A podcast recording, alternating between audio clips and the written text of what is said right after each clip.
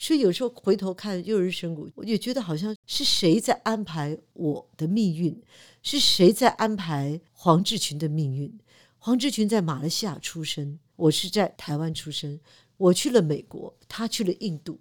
为什么这样子的一个事情会都在一起？一个美国的大师跟一个印度的云游僧教我们两个不同的人讲的一模一样的一句话，而那句话让我们心中产生我们对生命问题的叩问。所以这看起来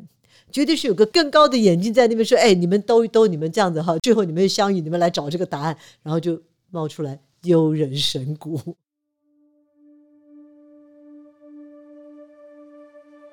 欢迎收听迷成品 Podcast 放送观点，在这个单元里，我们邀请不同行业的职人对谈，一起领略思想的跨越，并往更美好的生活迈进。大家好，我是程轩。在迷成品的 Podcast 节目里，我们邀请过许多不同领域的艺术职人，有传统，有现代，有本土，有国际。大家透过不同的表演方法，以艺术为媒介，传递不同的价值和感动。当这样的感动持续扩散，它就成为了经典，也是我们生活在这片土地上的人们共同享有的集体记忆。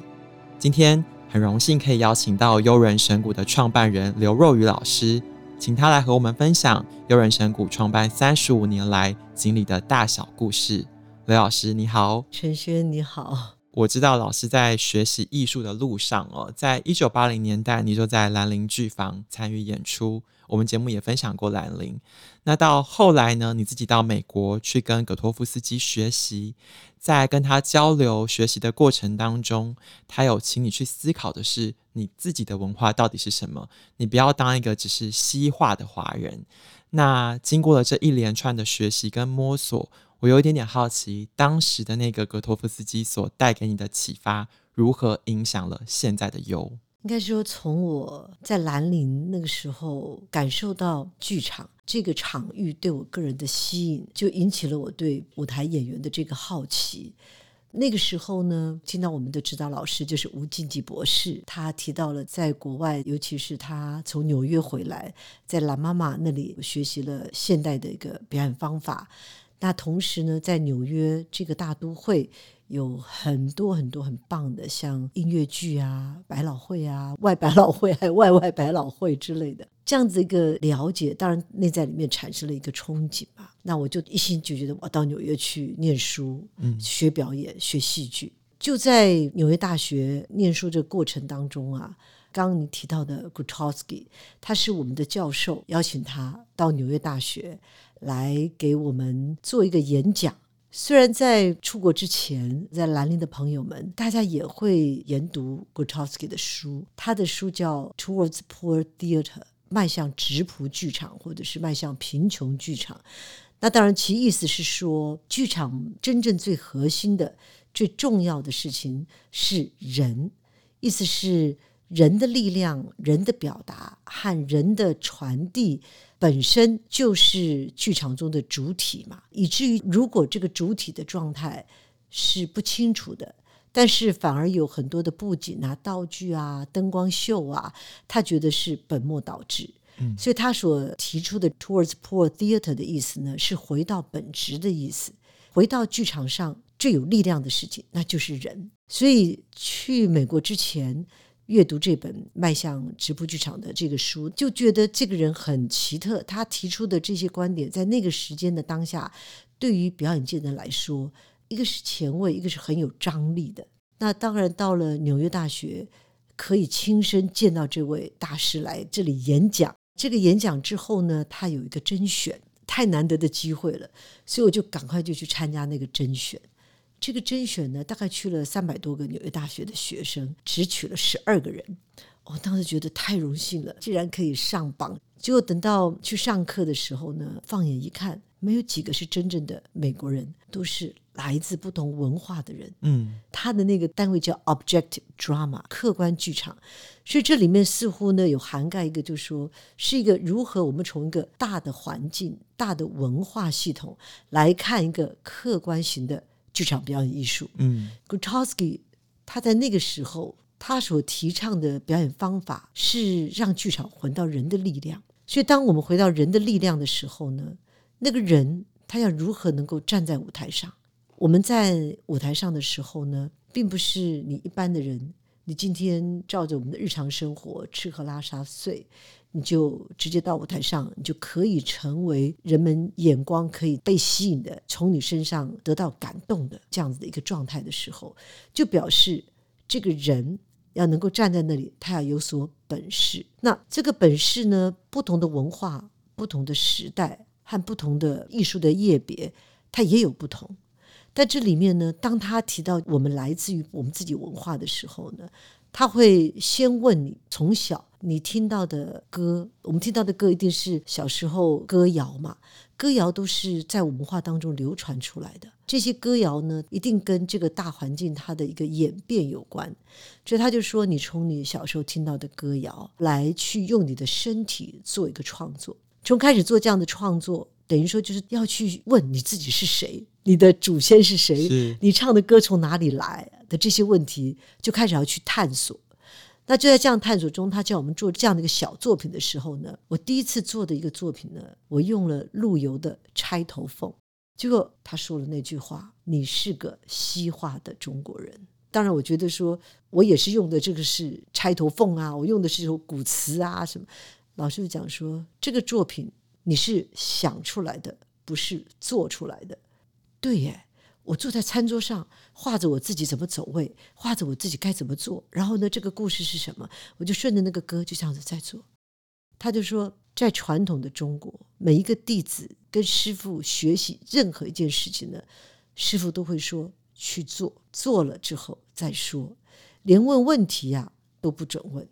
中国文化里头我们都知道唱作念打是每一个学戏曲的孩子们都从小要按部就班做的，要耗腿的耗腿，要练功的练功，跟着锣鼓点要走的这些拍子一点都不能够马虎。那这些事情是从做中才能够得到的成果。然后呢他就讲说在中国在台湾现在相关到的这样的学习机会越来越少，在我们自己的这个文化当中，我们看到历代的这些大师傅们，他们都是在真正具备了师承下来的这些能力技术之后，创造了自己的另一个风格。可是现在呢，就像 Grotowski 说，我们现在的小孩失去了能够传承技术能力的这样的一个环境的时候，就会落到一个两头都空，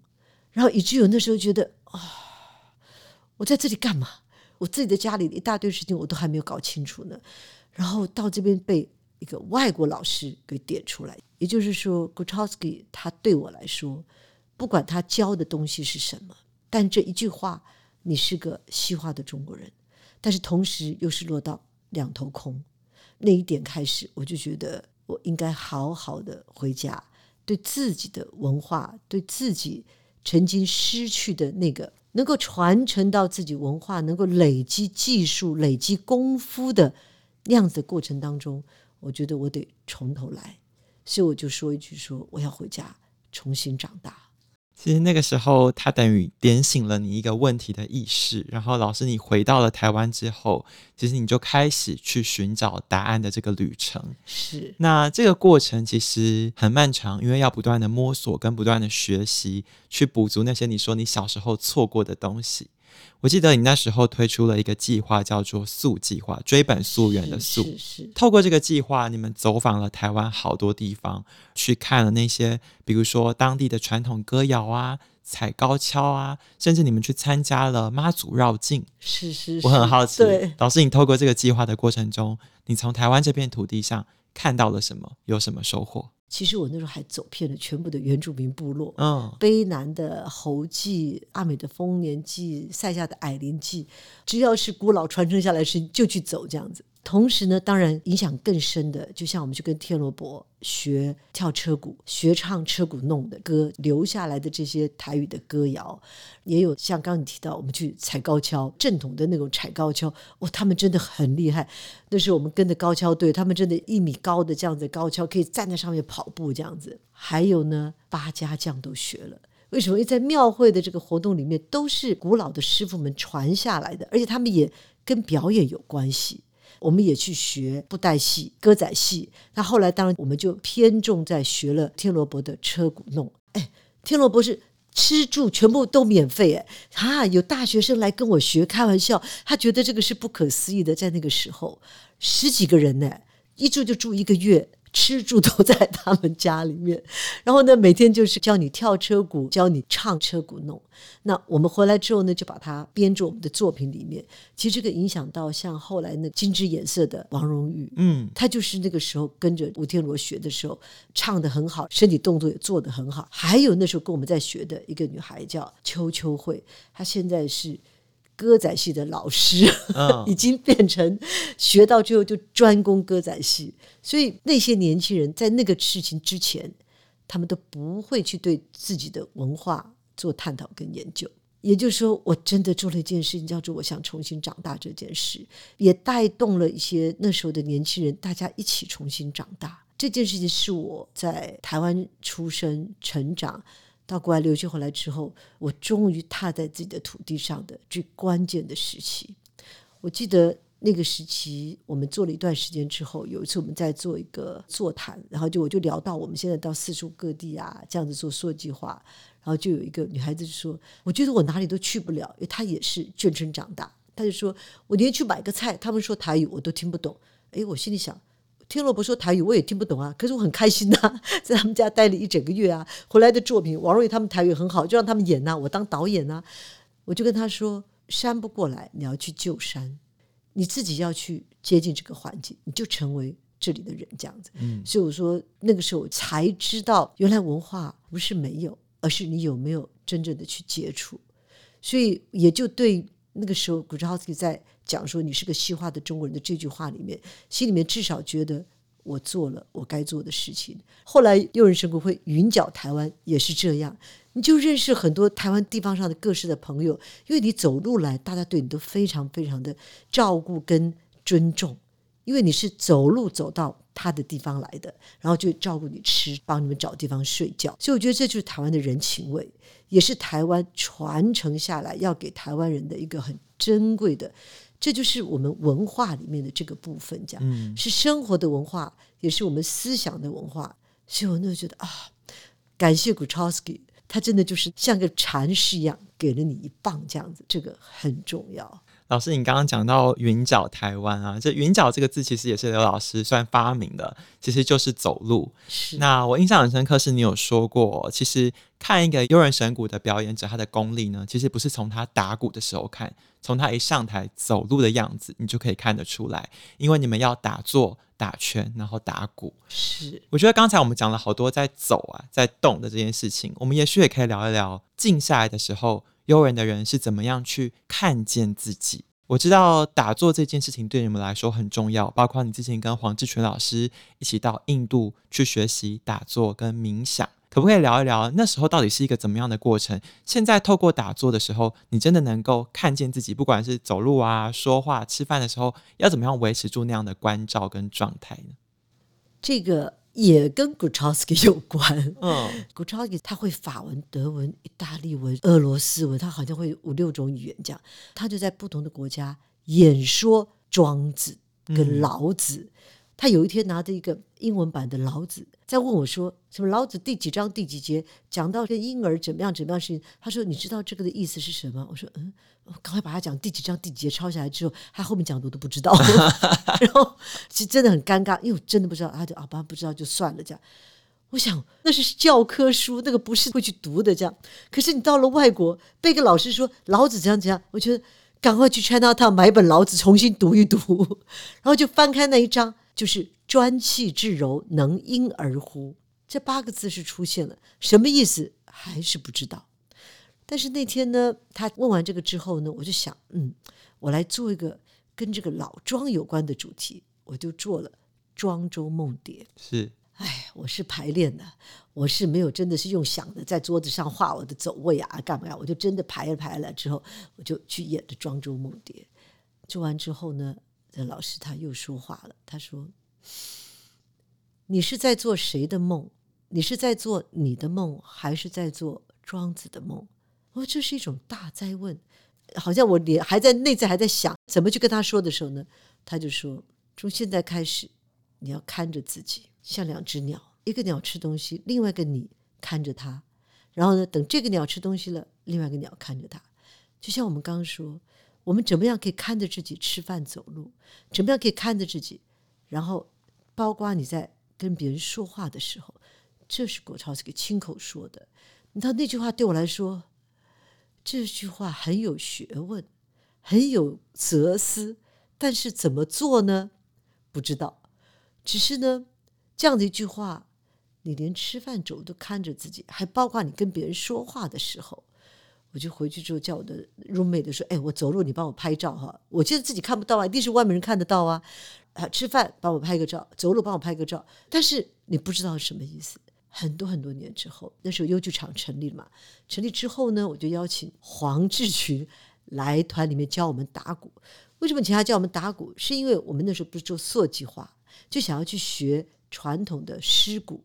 结果呢，朋友介绍就说，哎，黄志群打得不错。最后他来教我们了，在教我们之前，他去了印度，他就是在印度的恒河边上遇到一个云游僧。那这个云游僧呢，后来带他到了菩提迦叶，就是佛陀悟道的那个小镇。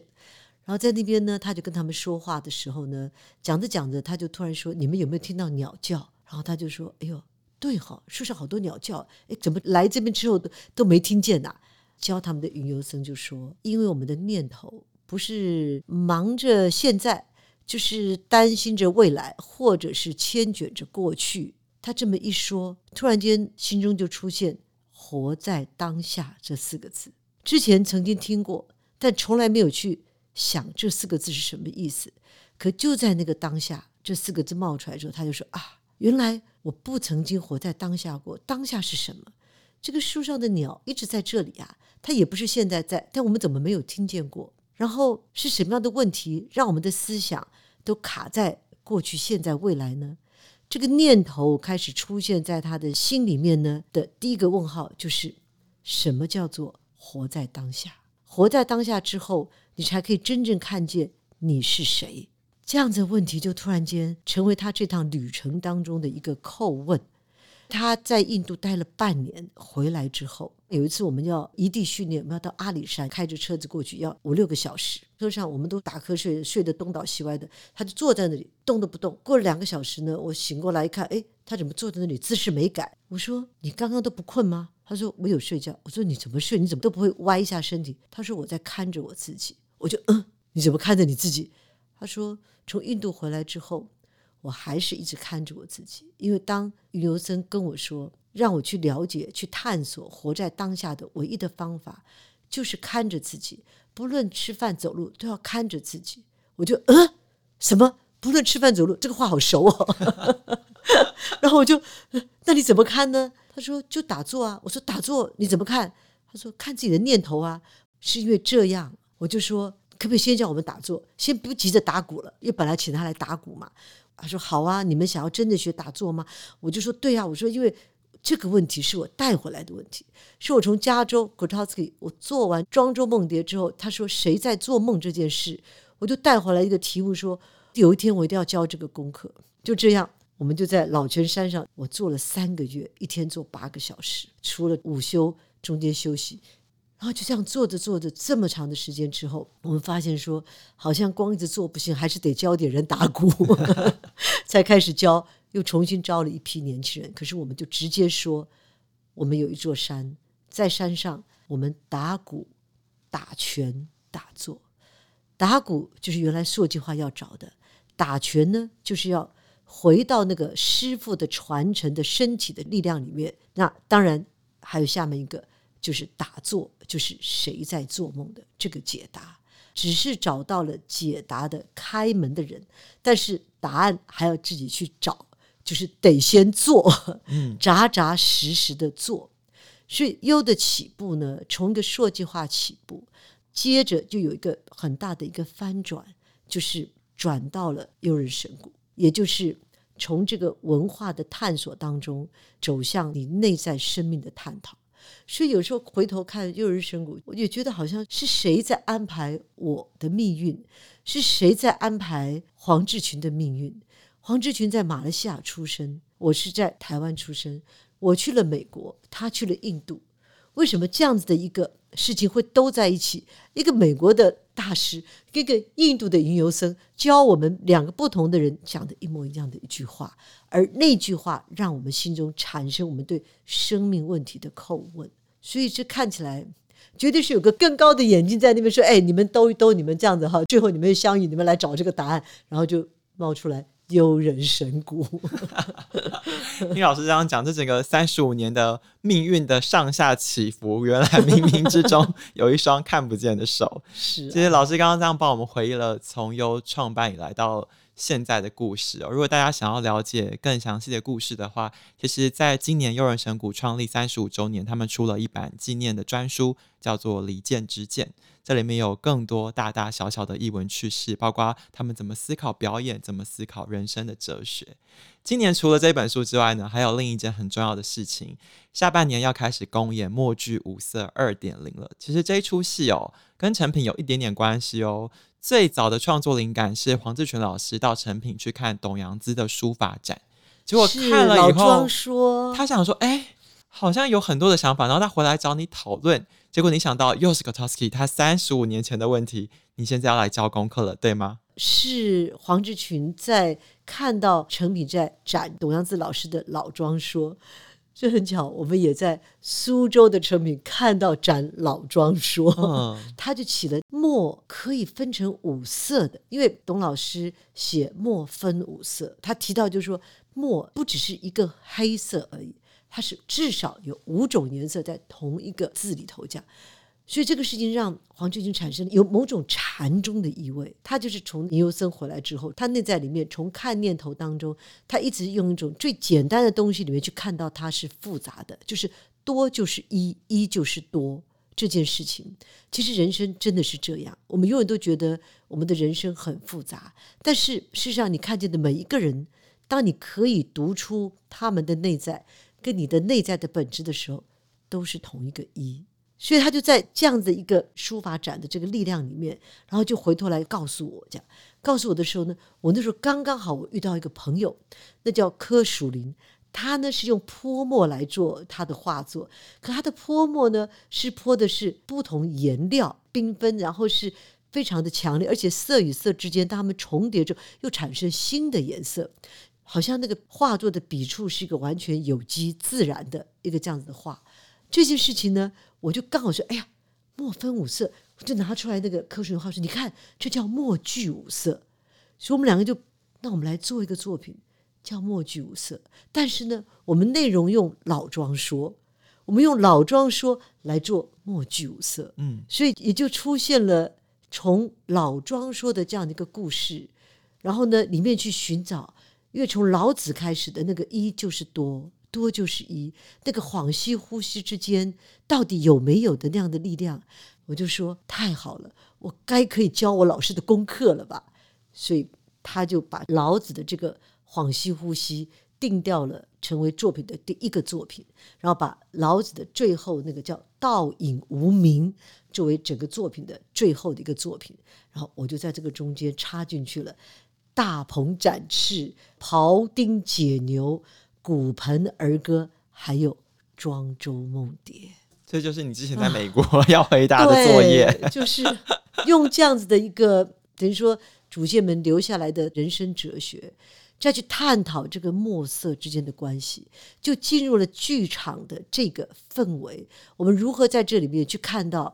我们的生命跟墨是一样的，我们的生命也跟色彩是一样的，让墨剧五色它承载的是一个从一个墨而出现的一个多，然后到它是缤纷，然后又从老庄里面的那个少那个一到它的复杂，到它最后呢是连道可说都不用说的那个道隐无名这样、所以这个事情是好像在整理我跟黄志群，我们在不同的地方不同的原因遇到了一个给予你内在相同棒喝的老师之后，那我们又走了30多年，而我们将我们过去的一路找来的这些事情最后把它落款在墨剧五色上，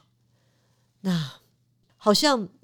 又是那只手，这只手他画了我跟黄志群的命运之后，他也同时就把它延伸到了我们周边的这些朋友身上，他还是要叫我们去讲我们该说的故事。嗯，然后就出现了这两位伟大的艺术家，然后就成为我们这个作品的一个触媒这样子。因为今年下半年的演出是墨居五色 2.0， 至于他上一次出演的时候，其实中间对于这个世界最大的影响应该就是疫情吧。在这几年，表演艺术到底是什么？我们活在这个世界上需要艺术吗？艺术的价值是什么？也是回到你自己生命中的叩问。我有一点点好奇，这次的 2.0 有什么不一样的地方，或者说经过这几年的沉潜，重新再编墨居五色的时候，老师你放入了哪些不同的元素？其实我觉得对于以墨居五色这样的题目来说，它是活的，它是有机的，因为你的生命还在走，因为它就是一个你要去教的功课。可是你理解的事情，可能在这时候你觉得你理解了。我经常去内观10天出来之后，我就觉得我现在很不一样但是你念头一出来之后，就是赶快打枪的说赶快闭嘴，这样就是你的人生其实在不同的阶段里面呢，你也会有不同的领悟。所以在将近5年前，我们做好了墨居五色。在那个时候呢，我觉得我对于要交给老师的这个庄周梦蝶的功课我交了，但是呢你人生继续走，你就发现是有个新的一个领悟，而这个领悟就回头一看说，哎呀，那时候交的功课好逊色哦所以会想要再去让自己在新的人生的体悟里面来去有一些新的力量放进去。它就跟 COVID-19 有关。这个 COVID-19 我觉得是我们每一个很多真的全球的每一个人的内在里面，你都被它打到了。那在这个期间里面呢，在右人神谷的老泉山上，我们刚好在那一年的前一年，就是2019年我们火灾。那我们2020年刚好要重建，但是还不能正式的盖我们的排练场，可是我们就很想重建家园。我们就一过完年就开始请一些生态的老师来教我们怎么样在老泉山上重新去认识植物，重新去学习一个生态型的房子怎么盖怎么建设。我们就开始学习这些课，我们想等到正式建的时候，我们就至少有这些观念可以去帮助重建的这个山上是更符合一个生态的环境。我们也学习像做雨水回收系统，或者是圃门种植，也包含怎么用我们山上很多的竹子，用竹子来盖房子什么之类的讲。然后在这样的学习过程当中呢，有一天有人要拍我们的纪录片，是因为这个 COVID-19 起来之后呢，室内的环境的很多人都不能够做什么事情了，表演也都停掉了。那在山上呢，这是刚好是在重建家园，就每天都在搬那个沙石啊，因为我们路的我们重新整理，然后我们的被烧掉的地方，我们要一点一点的把整个的所有的木头要清出来，然后呢就要扛那个枕木来铺路，做这些很粗重的工作。然后骨呢又也没地方放，都搬到山下去了。然后我就看到这些团员大家这么辛苦，我们想说哎呀，来做个纪录片让大家留下这时候的辛苦的工作。然后这时候他们就说，又因为 COVID-19 的状态，大家讲说真的觉得前途茫茫哎，COVID-19 不知道什么时候会怎么样，演出都取消了，鼓现在也搬到山下去了，不能每天打鼓，手是不是变硬了，很多的事情都是一个不稳定的不安的。我就听着大家讲着之后呢，然后我就想说，天哪，从来没有听过优的团员抱怨呢。我们在团30多年了，大家在打鼓打拳又打坐的修行的身心里面，大家没有听过任何一个人对生命产生不安，对生活产生抱怨。怎么突然之间每个人都在抱怨，这样子都觉得未来是一个不稳定的状况。然后这时候呢，我就跟他们讲说，有听到一些朋友们啊，他们在分享，在大陆那个时候是封城的，一封城有的人是被关在屋子里面就不能出来的。说完之后呢，他们又开始分享他们心情，他们说，哎呀，我很想跟山说一声谢谢，好在有你们，我们现在可以工作。然后又说，对，以前我们一直巡回演出都回不了家，我现在可以回家跟我老婆吃饭就是说人就是这样，你在某一个情况之下，你跟他们分享一些事情，他们也会马上觉得说其实他们是幸运的。就是这些事情让我觉得说，我从来没有听过团员们说话，因为打鼓不用说话，打拳也不用说话，打坐更不可以说话，所以在山上不会说话，演出来的戏也是打鼓打拳，当然虽然不演打坐，但是都是很安静的走来走去的动作，也不会说话。可是我当我听到他们说话的时候，我突然觉得我们之间好像有某种距离突然间打开，你就突然觉得说其实需要多一些语言在我们的团体里面。所以那时候我就想啊，是不是因为平常他们在山上工作我们不说话的，早上上去工作休息之后他们可能会讲话，但是他们不会大声讲话。然后我就想说那我在作品里面说话好了。所以其实默剧五色的最大的改变就是除了这个老子的部分很难加话，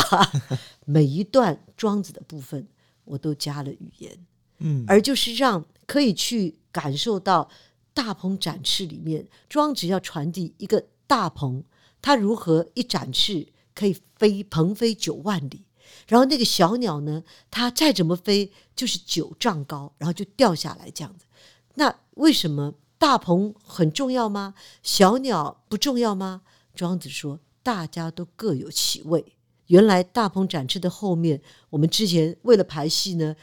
没看到，今年终于看到这后面还有尧让位给许由。原来这个尧把国家治理得很好的时候呢，他要让位给许由，许由就说你把国家治理得很好了，你干嘛让位给我？我本来在种田我活得好好的，我干嘛把一个治理得好的国家锦上添花干嘛？我来当一个道具人吗？我来当一个只是一个贵宾而已吗？只是个客人吗？他说我回去种我的田，你有你当一个国王的命运，我有我做一个农夫的命运，各有其位。这时候才知道就说啊，原来大鹏展翅不是在称赞那个大鹏鸟，原来在称赞那只小鸟也很重要。这样我们开始把这样子的事情在老庄的这个故事里面把它用语言点一下。当然大家也都知道，真正去读老庄也都知道，只是可能有很多年轻人不读一定都知道老庄说，但是可能没有细读，就像我当年一样嘛，对不对？被人家打回来这样子。那我们做什么呢？我们就在这次的这个里面，我就觉得应该要进一步的再做一些调整。所以默剧五色 2.0 呢，就是原来是自己当初的不足，然后要进版到 2.0， 也当然要让每一个段落都进入到 2.0 这样子。是老师你刚才说默剧五色 2.0 这一次就是有多了一些台词，然后想要传达不同的话嘛。那我记得你刚才讲到2019年山上的排练场失火的时候，你在写给团员的信里面你也提到老天爷要对我们说什么。其实今天的这个节目，我想要反过来问老师，透过悠人神鼓35年来的表演，你们接下来要进入另一扇门，在未来你们想要透过表演跟大家说什么？其实从我们火灾之后，也可以说我们开始也了解到生态环境的重要性，所以在那次火灾之后呢，在心里面我就跟团员们说那句话，我就说其实我们真的应该去了解山要告诉我们什么。那山要告诉我们的事情是山受到的苦难，就是大地母亲受到的苦难。地球的这个大地它是从地水火风空而形塑了这个有生命体的这个环境，而地水火风就是山川大地风啊石啊水啊，而这些物质的元素它创造了生命可以丰富成长的一个丰厚的沃土。而空就是人的本质，当我们可以去体悟到说我们人进来的是一个空的角色，跟土地跟地水火风共同在地球上一起成为地球的本质的时候，我们是和谐的。可是人偏偏呢就不空就不知如何空的情况之下，而造成今天地球的负担。所以想要告诉团员的意思就是说，我们现在必须要从这个火灾让我们去学习去面对的是我们如何去跟这个大地万物合一，回到我们的初衷，回到我们人类来到这个地球上，回到我们带着我们自己内在的空性，带着那个慈悲那个爱唯一降临到这个地方，我们所具备的那个一，我们从空而来，但是我们内在升起的第一个有就是爱，我们用这个爱来跟地球母亲的地水火风共同相处，创造这个万物，而不是用你的一生二二生三，用你的分别的内在，用你的欲望而去让这个地球越来越沉重。当然这样子的一个题目，也就是跟团员们说火灾给我们的是一个棒喝，我说他用自焚给我们棒喝。其实有时候觉得每次上山看到那个烧掉的那一块，然后看到山林还是存在，就只有排练场，因为树都保护着那个火，它的一边烧掉，我们那个树长得很大，另外一边呢还没有被烧掉，就后来又慢慢长回来。哇，你知道那个是真的觉得树的那种生命力有多强，然后就觉得我们很渺小，但是我们的野心太大。我们只要跟森林学习，只要跟大地学习，你跟任何一个大地母亲所原有的本质学习，那就是你放下自己，就是空的那个内在，而那个空就是让你跟大地母亲交融的那个你，这样子。所以其实那封信是告诉大家说，是老天爷要告诉我们什么事情，它对我们来说不是一个损失，不是一个灾难，而是一个机会，而是一个棒喝。那我们棒喝的醒是什么？是转身看到整个地球都在这样子的一个棒喝之中，不论是海啸，不论是地震，每一个都是棒喝。其实从老师你刚才分享你写给团员的信，然后到你分享默剧 52.0 他要传达的很多的想法跟价值，我就想到了你在李健之健的这本书里面你提到，表演之于你呢，不是作品，而是一种生活方式，这种实践可以帮助自己了解想要了解的事，成为想要成为的人。对刘老师来说，舞台不是一个成就自己的地方，而是一个看见自己的机会。我觉得这对于进场看表演的观众来说，又何尝不是如此呢？希望透过今天的节目，大家可以一起从阅读和艺术之中看见自己。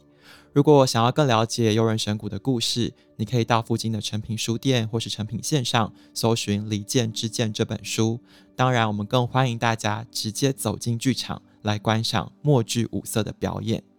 默剧五色今年9月呢会在台北国家戏剧院，11月在台中国家歌剧院，12月在高雄卫武营的国家艺术文化中心都会有不同场次的演出。详细的资讯大家可以参考我们这一集节目的资讯栏连结。如果大家有任何的问题或建议，欢迎到 Apple Podcast 留言告诉我们。谢谢大家的收听，也谢谢罗老师，我们下次见，拜拜，再见。